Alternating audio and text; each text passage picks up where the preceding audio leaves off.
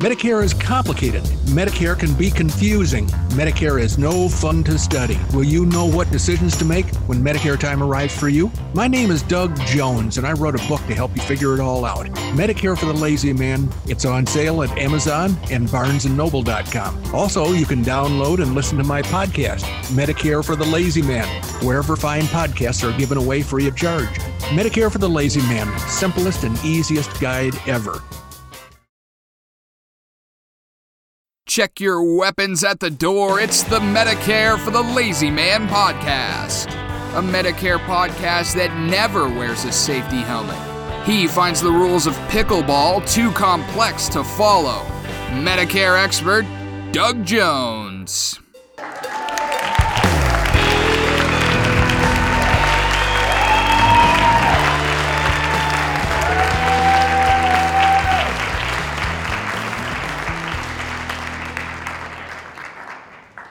Well, hello again, ladies and gentlemen. It's a beautiful day here in Arizona. Thank you so much for joining us here at the clubhouse for the Medicare for the Lazy Man podcast. As my Canadian nephew Drew McMillan probably told you, I'm Doug Jones, your Medicare expert. And uh, I can't help but just spread my expertise around. Medicare can be such a, a wonderful thing for the people who uh, enroll in it at the proper time and who uh, use it when they need it because it basically is protection. If you don't need protection against big, you know, giant medical bills, then it's just nice to know that it's there. But if uh, something bad happens to you and you wind up encountering a lot of medical treatment that normally would cost a ton of money, Medicare will ease that burden from you. And in fact, if you follow my recommendations for supplementing Medicare with some privately owned insurance that you purchase at the same time that you enroll in Medicare, then you're going to find yourself getting away from any fiscal problems scot free. And uh, you will find that Medicare has worked out very well for you. But it takes a little bit of planning and that's what I do. I help people plan their their Medicare encounter and their subsequent Medicare lives just a little bit, so they can do it uh, to get excellent excellent uh, protection at very reasonable cost. That's what I specialize in. And how do I convey some of this knowledge to people? Well, I wrote a book, Medicare for the Lazy Man. The current edition is 2023. So if you go to Barnes and Noble or Amazon.com and put that in the search window, Medicare for the Lazy Man 2023, don't forget the numbers because you've got to look at the current edition. Then what you're going to see is a, a series of uh, books that are available for you to purchase depending on your reading pleasure your reading preferences. So you can get the Audible book and listen to me read it to you. I'll do all the work. I'll turn the pages. I'll announce the chapter headings and and you can just lay back and let your brain dwell on the content. Or you can get the very inexpensive Kindle version. The e book will be uh, downloaded to your device for the minimal cost of about $3.80. All the book prices are going to go up next edition because Amazon has boosted the cost of publishing the book. So right now I'm taking a fairly big hit. So I'm going to have to reprice everything when I do the new book, the 2024 edition, uh, towards the end of this year. Anyway, you would also have the uh, paperback available. That's an $8 item. That's the most commonly purchased item. But I always tell people to give some consideration to the magnificently crafted $22 hardcover version. That is a keepsake for the ages, a family heirloom. Uh, I know that some families keep their their uh, generation after generation uh, birth records and death records uh, inside the cover uh, almost as though it were a family Bible. And um, I encourage people to keep it handy and maybe buy one that they don't write in just as a uh, as a museum piece.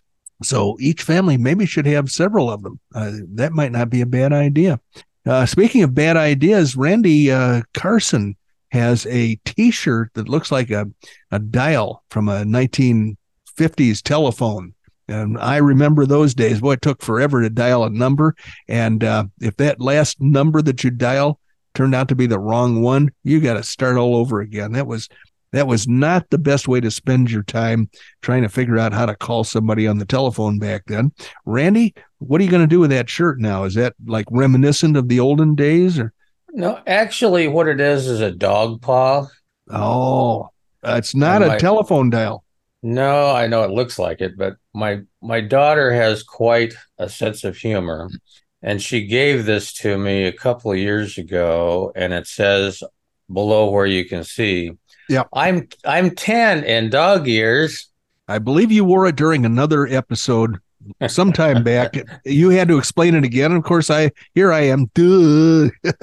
I need to have it explained more than once, but that's okay. That's the way I live my life, asking people to explain difficult concepts. Uh, if you don't mind, I'm just going to reminisce about uh, what it was like back when I had to dial a telephone, and and uh, that's going to be the way mean, I look at your T-shirt.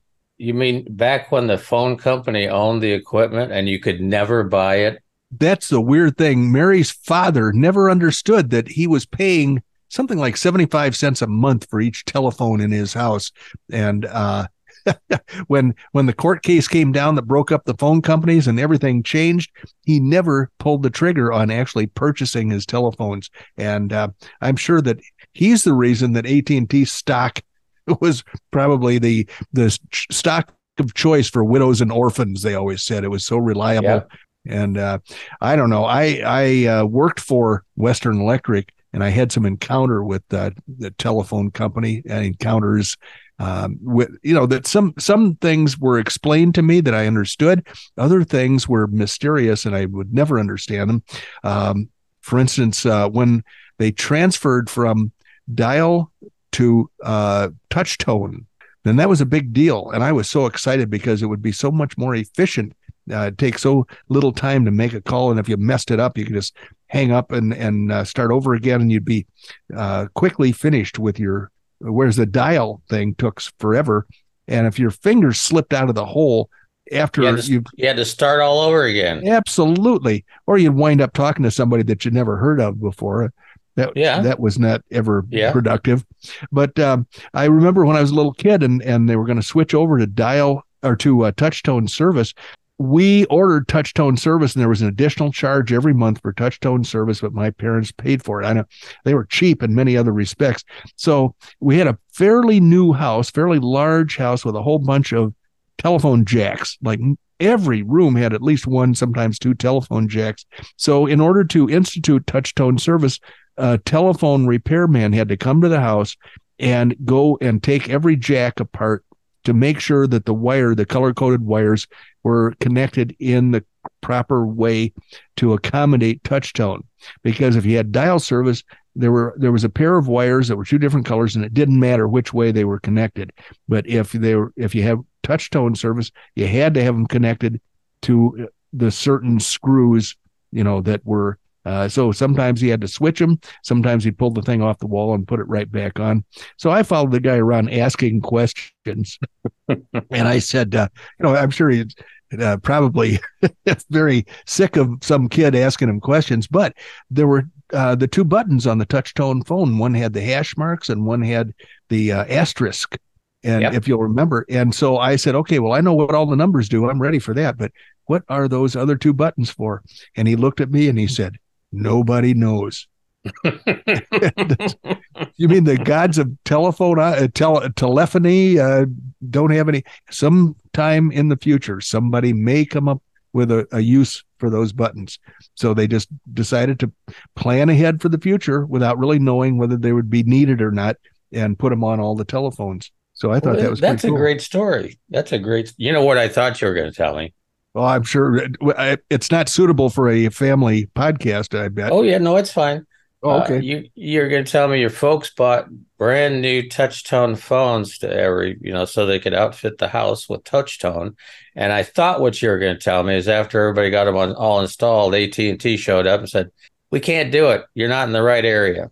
No, that didn't work. I, that would have been that would have been a very frustrating thing because I was all excited about having touchtone. But here's the deal: the guy showed up, and our house was maybe a, a year or two old, and um, it was full of, as I told you, full of um, um, uh, the plugs, uh, the sockets. What are they? Jacks.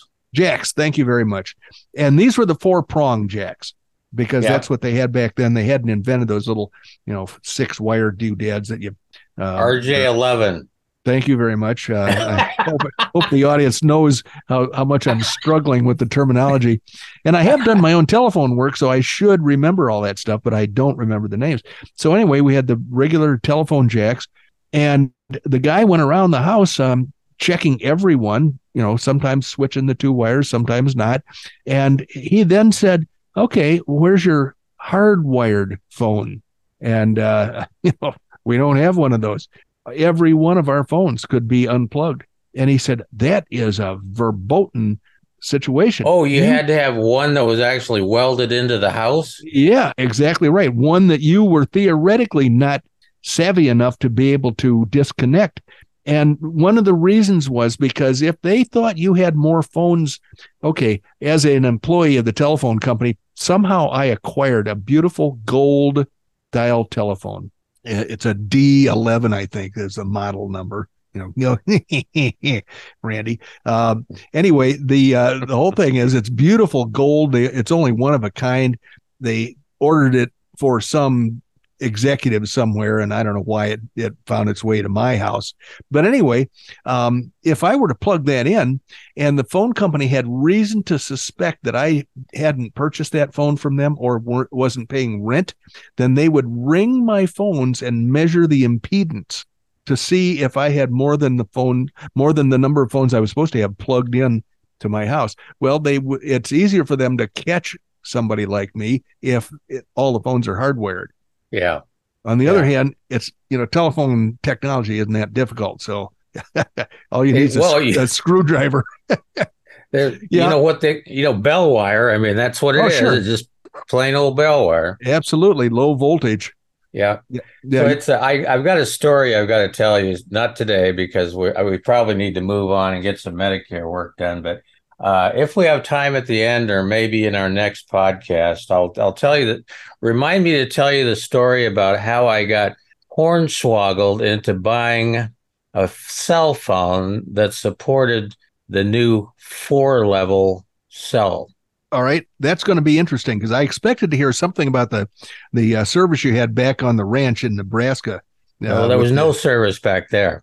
well, no, not Cell cell service, but you had uh, you had a party line and, and a battery party line with a crank phone. That's what we had. and you had a battery in that phone that Yeah, there was the- a tw- there was a sick a great big humongous. You had to carry. I'm being a little facetious, but Yeah. it felt like you had to carry it into the house with a wheelbarrow. But it was a six volt battery with big big clips on it, and you had to buy one. You know, maybe uh, from the phone company. Of course, you couldn't Sure, buy anybody course. else's.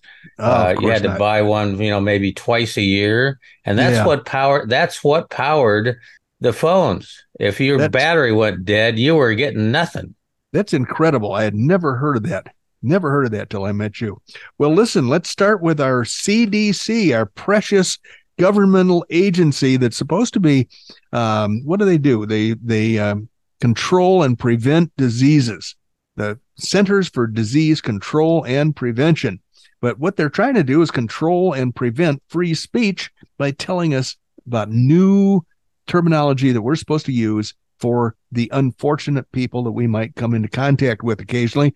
And this is a very short one. It is people who are at increased or higher risk. Risk of what? I don't know. But here's what we have to do we have to stop saying high risk people. I don't know how often Randy says that during a, the course of a month or so, but um, I almost never say high risk people. I never say high risk population but uh, they're going to make sure that we never get to say it again if they have their way. Also, vulnerable population and priority populations. We're not allowed to say those anymore. Yeah, you know, it's not going to be a big lifestyle change for me, but they're, then they're saying, try this. Here's what you're supposed to say instead. People. See, all these stupid things start with the word people. People who are at increased or higher risk for, and then you say the condition. So it, you know, the shorthand that we used to use doesn't work anymore. It's got to be a lengthy multisyllabic substitute for the prior um, terminology.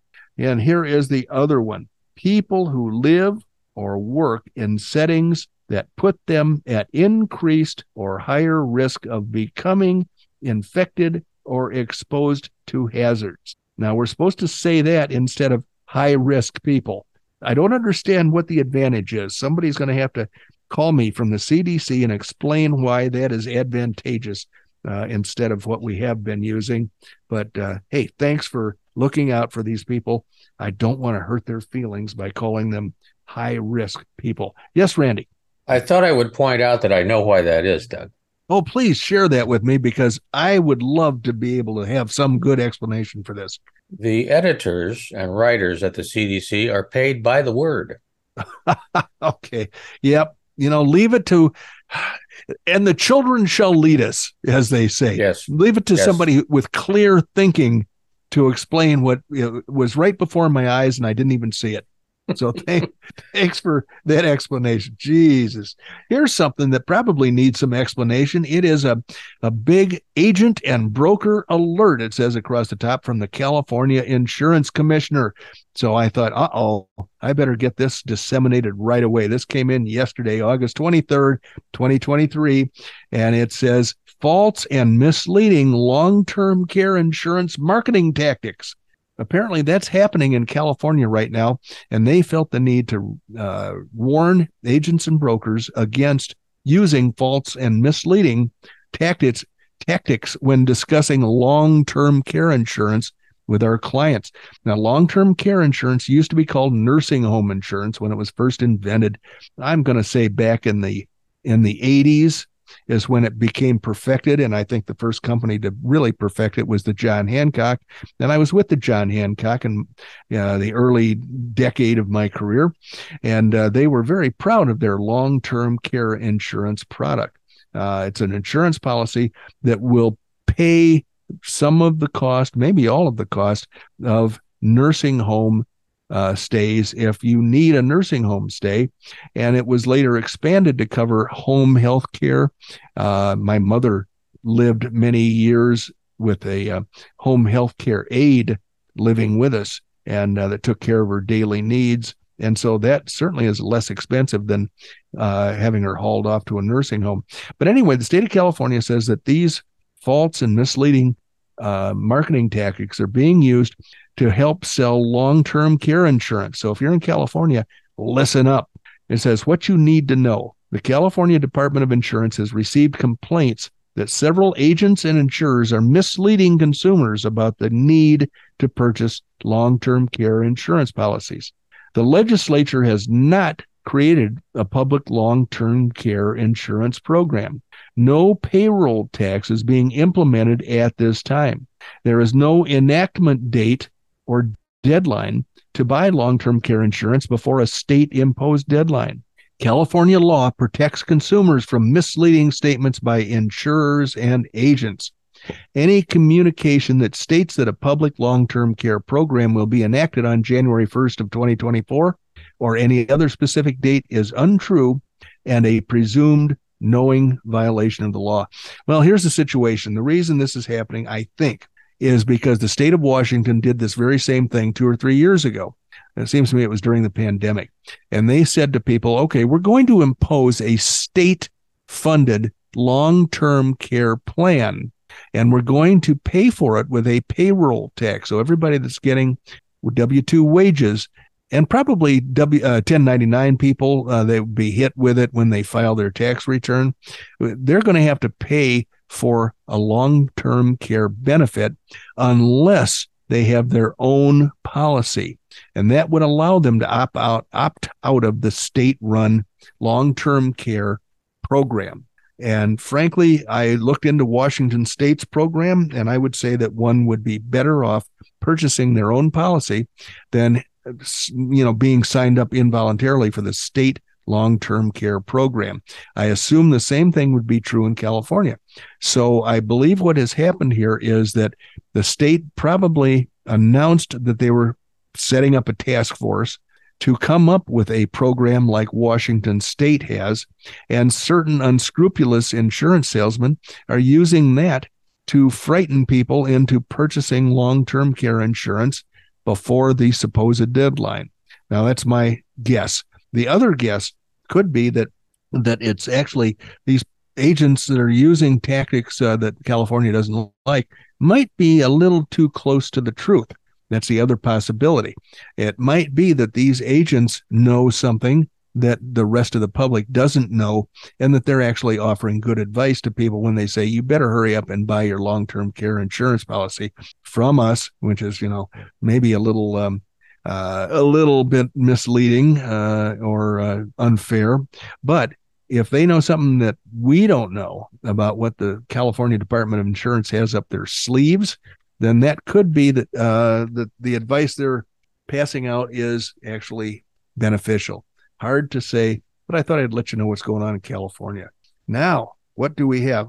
A gentleman wrote me from Kentucky. This makes me sad, but it's unfortunately par for the course in many cases for people who are under age 65 but are disabled.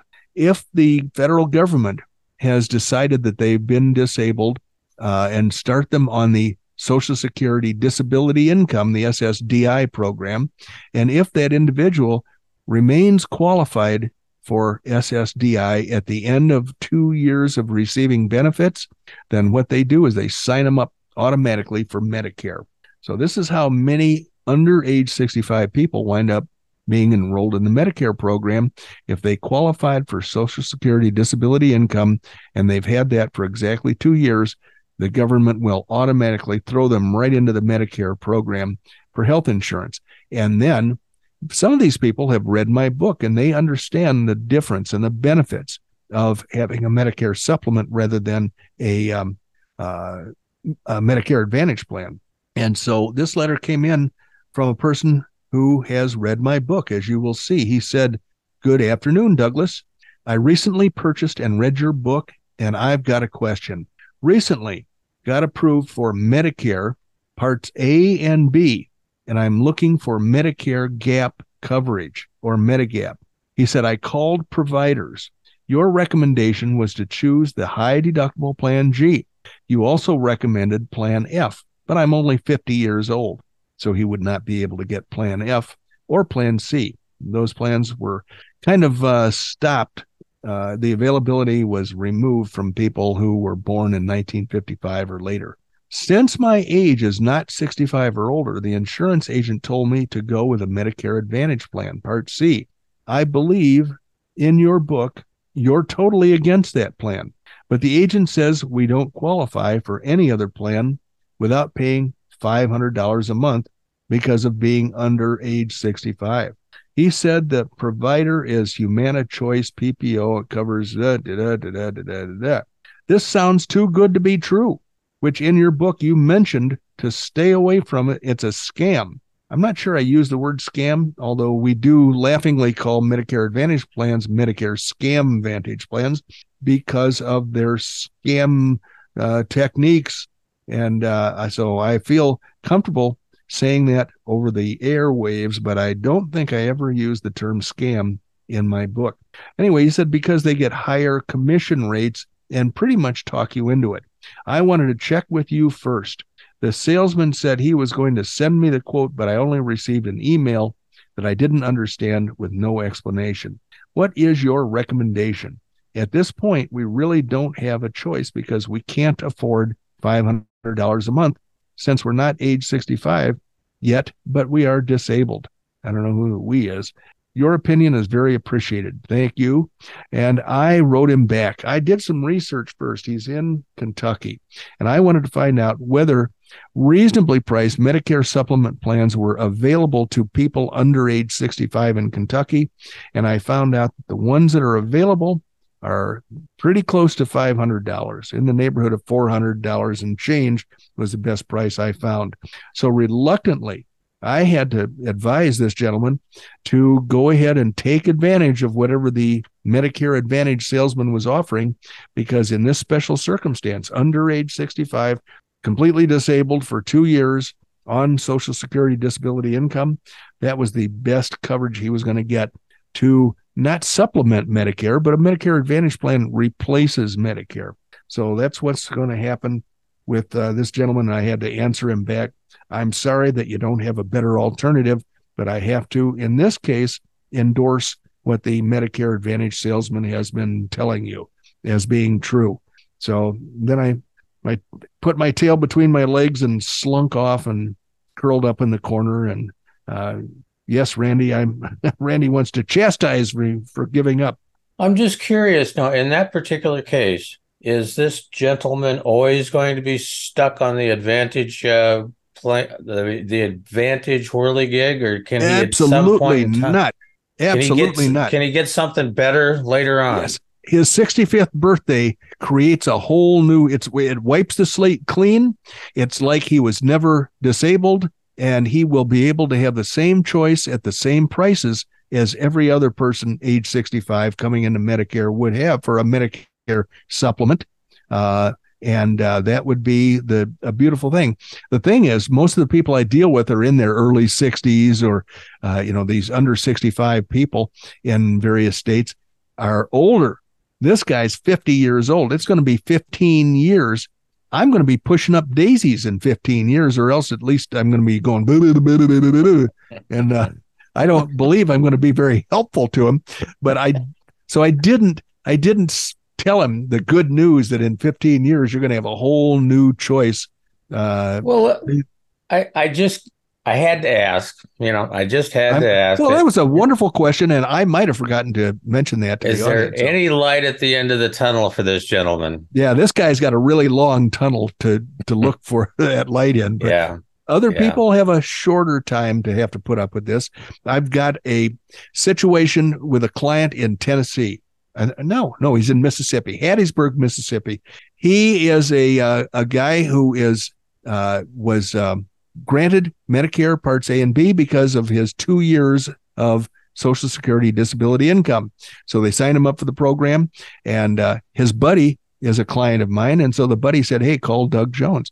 He called me, and here's what I found. I found a Medicare Advantage that in Mississippi. Now, this plan the high deductible plan G was priced at about $162 a month. That would be fantastic for somebody who has been disabled for two years. And I got to tell you, insurance companies don't like to offer that kind of coverage that cheaply because they know they're just buying a whole bunch of medical claims.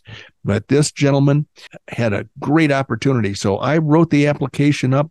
I sent it in to the company, the insurance company, and they said, We reject it because the plan is not available. And I said, That's crazy. I got the information from your website. What could be more up to date than your website? And they said, Well, apparently we have up to date stuff that's even more up to date. And that plan was removed from the market just days before you sold it to your client. Oh, I was going to say 15, 20 minutes ago, it dropped off our website. That's exactly what they were telling me. And I thought, you're crazy. So I talked to a different human being there who gave me the same information. So the next best thing was to go to a different company. Out of all the companies that I checked, which was a bunch of them, the second best rate the guy could get was $302 a month. So he's thinking right now, I had a plan for 160, which seemed okay, but that plan went away. It evaporated into thin air if we had signed him up for that just a month earlier, then he would be able to keep it forever and ever. Now, his best option, $302. So almost twice as much. And I can see why he's taking his time thinking about it, but that's yeah. the only option I can offer him. That sucks. I'm yep. just telling you. That's being under 65 and being disabled is not the best way to uh, be able to engage in in Medicare and a Medicare supplement, which gives you all that freedom. I mean, that's why you yeah. want a Medicare supplement. You want all that freedom uh, that uh, Medicare supplement avoids or that uh, it offers you, and that Medicare Advantage plans kind of rob you of. Yeah. But yeah, that's uh that's the name of the game, I guess. Anyway, I believe. Guess what? Yeah. Guess what? they've they've uh, they've chirped themselves to death, I'm sure by now. But yeah, our seventy five cents is gone. Maybe someday when we get really rich and famous, we can go to a buck but let's right not now, rush. Let's not rush things, shall we? We're we're I've, getting right along on seventy five cents worth of, of airtime. So that went away, and we need to close shop, land the plane. But before I do, get your pencil, write this email address down dbj at mlmmailbag.com. If you have any questions, concerns, wonderings, comments, whatever you have, you can reach out to Doug at dbj at mlmmailbag.com and he will answer you promptly. He's uh, very, very good at that. He's responsive like I've never seen before. The other thing I always like to talk about is the fact that Doug is licensed nationwide to help you with your Medicare supplement planning. Or you can check us out at MedicareForTheLazyMan.com. We would appreciate if you could find a place to give us a review on the website and the book because we're always up against the re- you know the rating wars. It's the same in the podcast world as it is everywhere else, and that would be wonderful if you could do that. However, the last point, and certainly the not least, is to thank you for joining us. You could have been a thousand different places doing a hundred different things, and you weren't. You were with us. You chose to spend a little bit of time with us today, listening to Medicare for the Lazy Man podcast. And if you didn't keep track on your watch, it was about 32 and a half minutes you spent with us. Doug Jones, the anti insurance insurance guy from Oklahoma, no more. He's up north now. He's in Arizona, Cave Creek, Arizona, to be uh, accurate, in the high ground behind the city. And I'm going to put him in in his fortress of solitude today at about 7,000 feet. That's not bad. I appreciate it, Randy, and I appreciate you, ladies and gentlemen, for joining us today. Let's uh, do it again, shall we? Bye bye.